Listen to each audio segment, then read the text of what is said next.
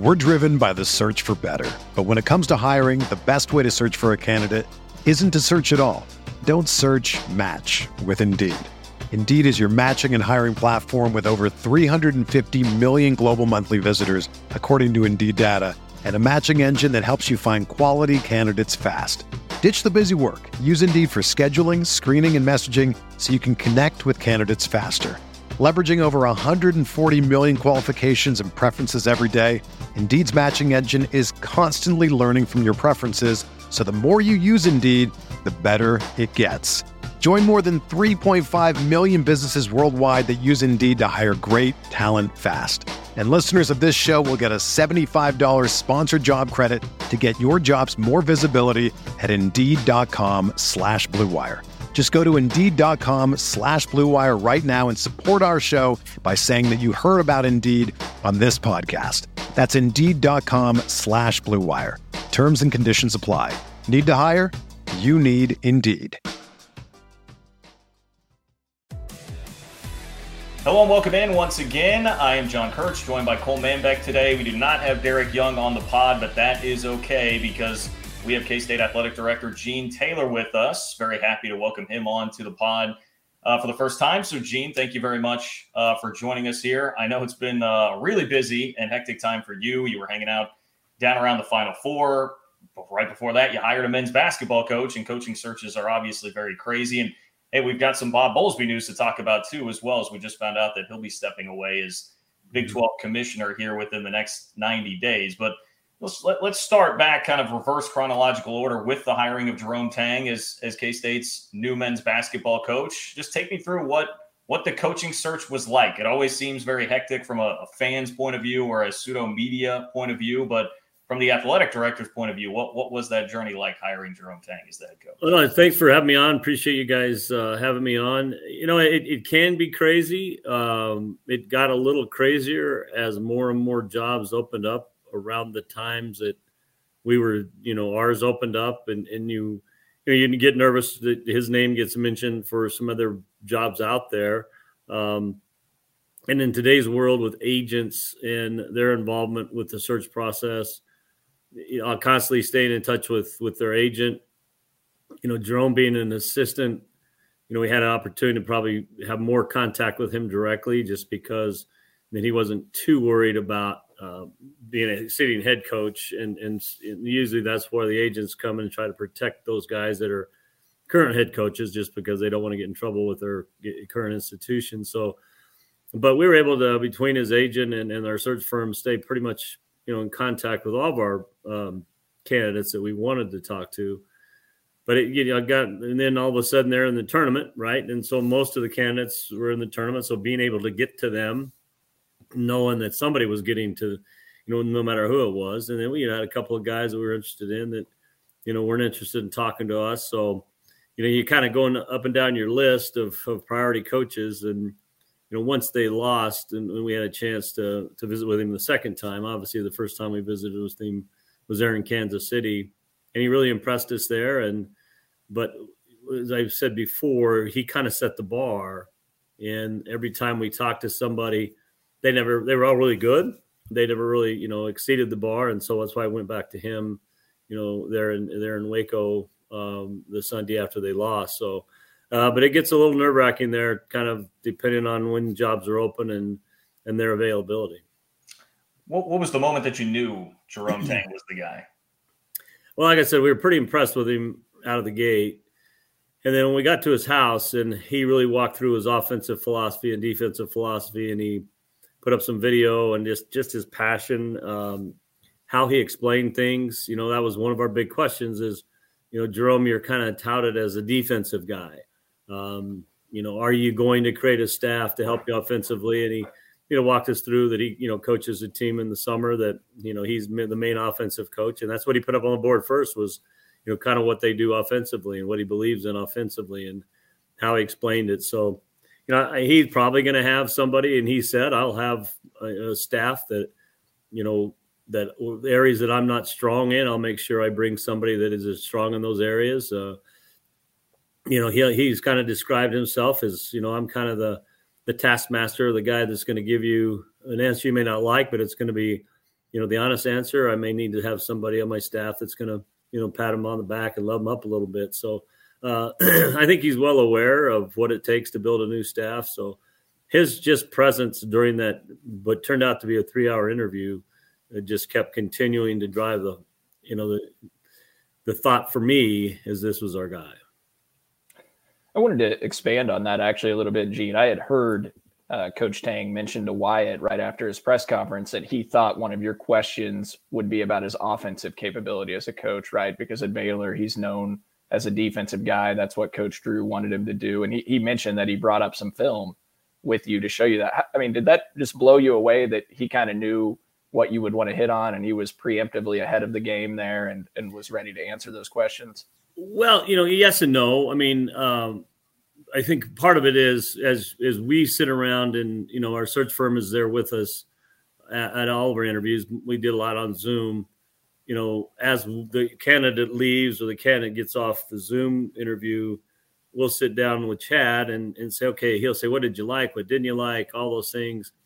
You know, what do they need to work on? What do they need to be prepared for? Particularly in a one hour interview. You know, when we were first trying to reach out to some of these guys, um, you know, they don't really have a chance to. And he, like I said, he was playing the night before. He came to our hotel room, so it was really more of a get to know you kind of uh, interview, and knowing we were going to take a next step with some of them. And we might we were prepared to take a next step with two or three if we needed to.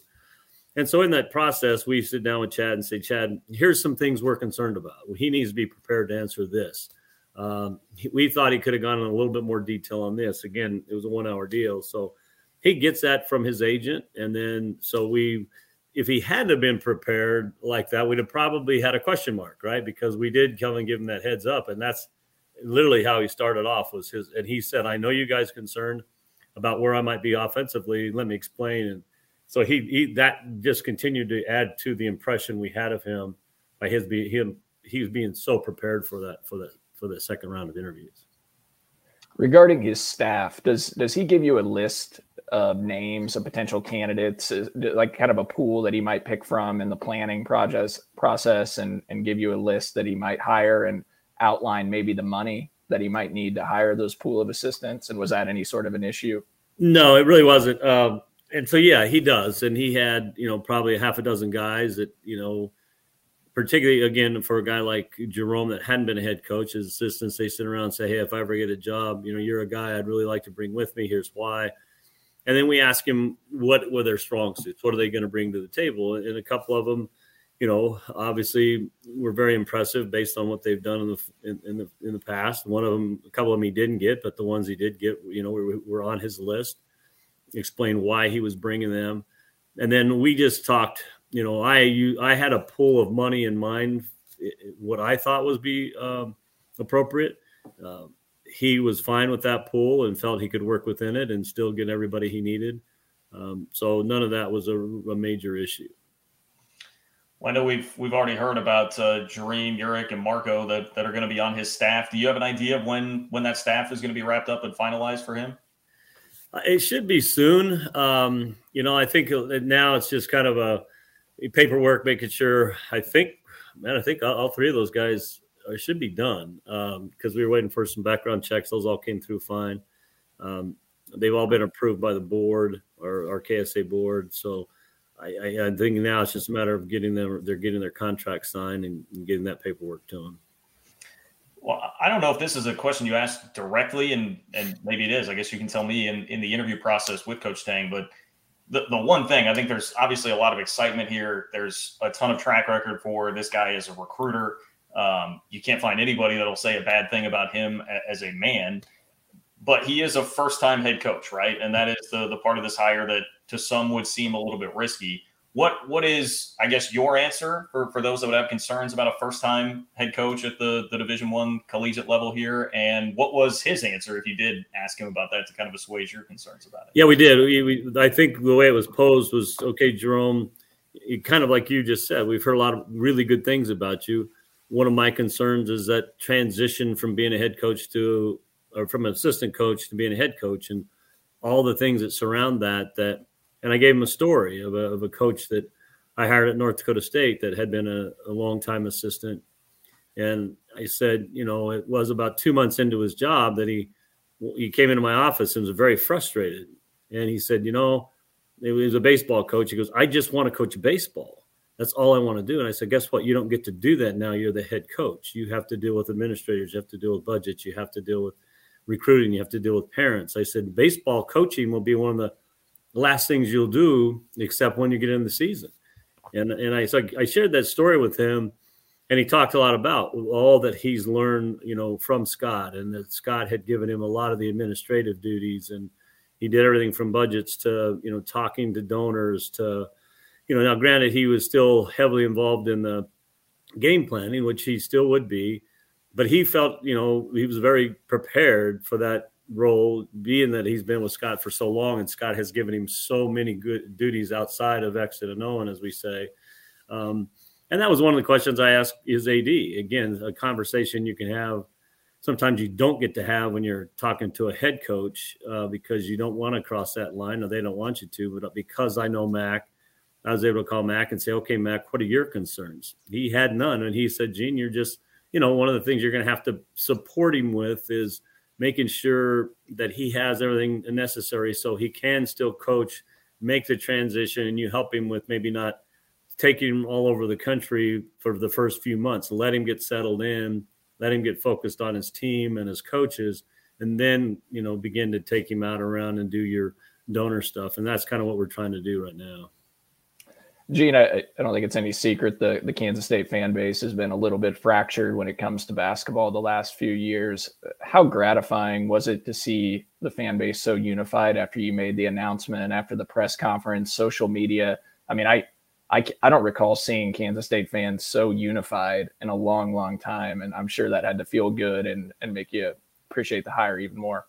Well, I'm really happy for Jerome and his family. You know, you make a, a, a move like that. He was so comfortable at Baylor and, and his relationship with Scott and, you know, the, the, type of institution that he'd been working at, he was really invested in. And the people that I talked to that I know from Baylor, you know, really saw to see him go. So for him to make that decision, and he said, you know, there are a lot of jobs that, not a lot, he said there have been a few jobs that he had been approached about even some in this year's cycle that he just wasn't interested in. So for him to make the move and be accepted as as widely as he was, I felt really good about him and and I felt good about our fan base. You know, they could get energized. They, you know, whether it turns into more ticket sales or not, hopefully it will. That'll a lot be dependent upon, you know, where he is on the winning side of things once he gets going. But uh, yeah, I felt really good about him. I felt happy for our fan base that they get behind, you know, him and be energized towards our program again. One more question in regards to the overall coaching search. You mentioned a couple guys uh, maybe weren't interested in talking to you, but I'm sure you also had coaches that and agents that outreach to you guys expressing interest. But I'm curious, how do you tell when a or how do you gauge or determine if a coach is genuinely interested in the job or if they're trying to use the job opening as leverage to get a new contract at their existing institution? Yeah, I think the ones we talked to were legitimately interested because you know they they weren't at power five jobs currently. There were those that you know we certainly reached out to that um, you know i think they were mature enough to know that the job was important that they you know whether we had a deep conversation with them or not it really wasn't about leverage. It was really about coming to k-state. Um, but once you get into the conversation you can kind of tell if they're really invested in you. And and part of it is have they done their homework? Hey we're going to call you on next day we've got about an hour and in that hour you can pretty much have a pretty clear indication how much they know and how much time they spent on your program. There were a couple that were very impressive uh, that knew who we were knew a lot about our current team knew a little, lot about who we were at k-state yada yada. There was a couple that were kind of faking it and and you just kind of wondered were they really that interested uh, in us? Or was it more about hey i get a chance to interview a, for a power five school we're driven by the search for better. But when it comes to hiring, the best way to search for a candidate isn't to search at all. Don't search match with Indeed. Indeed is your matching and hiring platform with over 350 million global monthly visitors, according to Indeed data, and a matching engine that helps you find quality candidates fast. Ditch the busy work. Use Indeed for scheduling, screening, and messaging so you can connect with candidates faster. Leveraging over 140 million qualifications and preferences every day, Indeed's matching engine is constantly learning from your preferences so the more you use Indeed, the better it gets. Join more than 3.5 million businesses worldwide that use Indeed to hire great talent fast. And listeners of this show will get a $75 sponsored job credit to get your jobs more visibility at Indeed.com slash BlueWire. Just go to Indeed.com slash BlueWire right now and support our show by saying that you heard about Indeed on this podcast. That's Indeed.com slash BlueWire. Terms and conditions apply. Need to hire? You need Indeed. It's only a kick, a jump, a block. It's only a serve. It's only a tackle, a run. It's only for the fans. After all, it's only pressure. You got this. Adidas.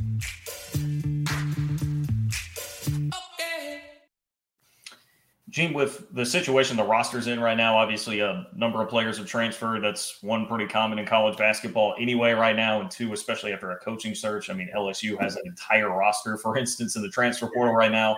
But Nigel Pack leaves. You have basically like three players left on the roster right now. What, what are expectations? What are reasonable expectations for Coach Tang when that is the situation and he's going to have to go find virtually a completely new roster to go out there next year? Yeah, I mean, I think that's you know certainly something that we anticipated. Probably more players than I thought. Uh, be honest with you, I didn't think it would be this many, but again, I think he has had a chance to evaluate some of the guys we had on the team and and let them know kind of what his coaching style was like. So I think there was some that you know agreed that his opinion was probably they weren't going to maybe play a lot for us, and others that said maybe I just don't really want to play with this you know style of play or coach whatever. Uh, so yeah, I mean, I think it all depends. You know, look what you know. I won't say, um, you know, like Iowa State, they you know had a great run in the tournament, right? After a year of a rough year, I hope we don't have the because you know, I know he had a really rough year his first year, and then of course they were able to fill some roster spots. But you know, I think Jerome, when I've talked to him multiple times, uh, that he feels really confident that he's going to be able to put together not only uh, young kids that'll come in here and be here for a while um, with some veterans. And he says we're going to get dudes. So I, I believe him, and we'll see. Uh, but I know it'll be tough because the way the transfer portal is, it does make it a lot easier for some of these kids to transfer, and and, and we are there. And I'm, I'm sure I know that's what he's been working on pretty much every day is trying to find kids and. And there's a lot out there, right? I mean, there's a lot of kids that are, are good in the in the transfer portal how how fair of a, a, shot did you think he got to to really sell himself to, to Nigel Pack before Nigel decided to enter the portal?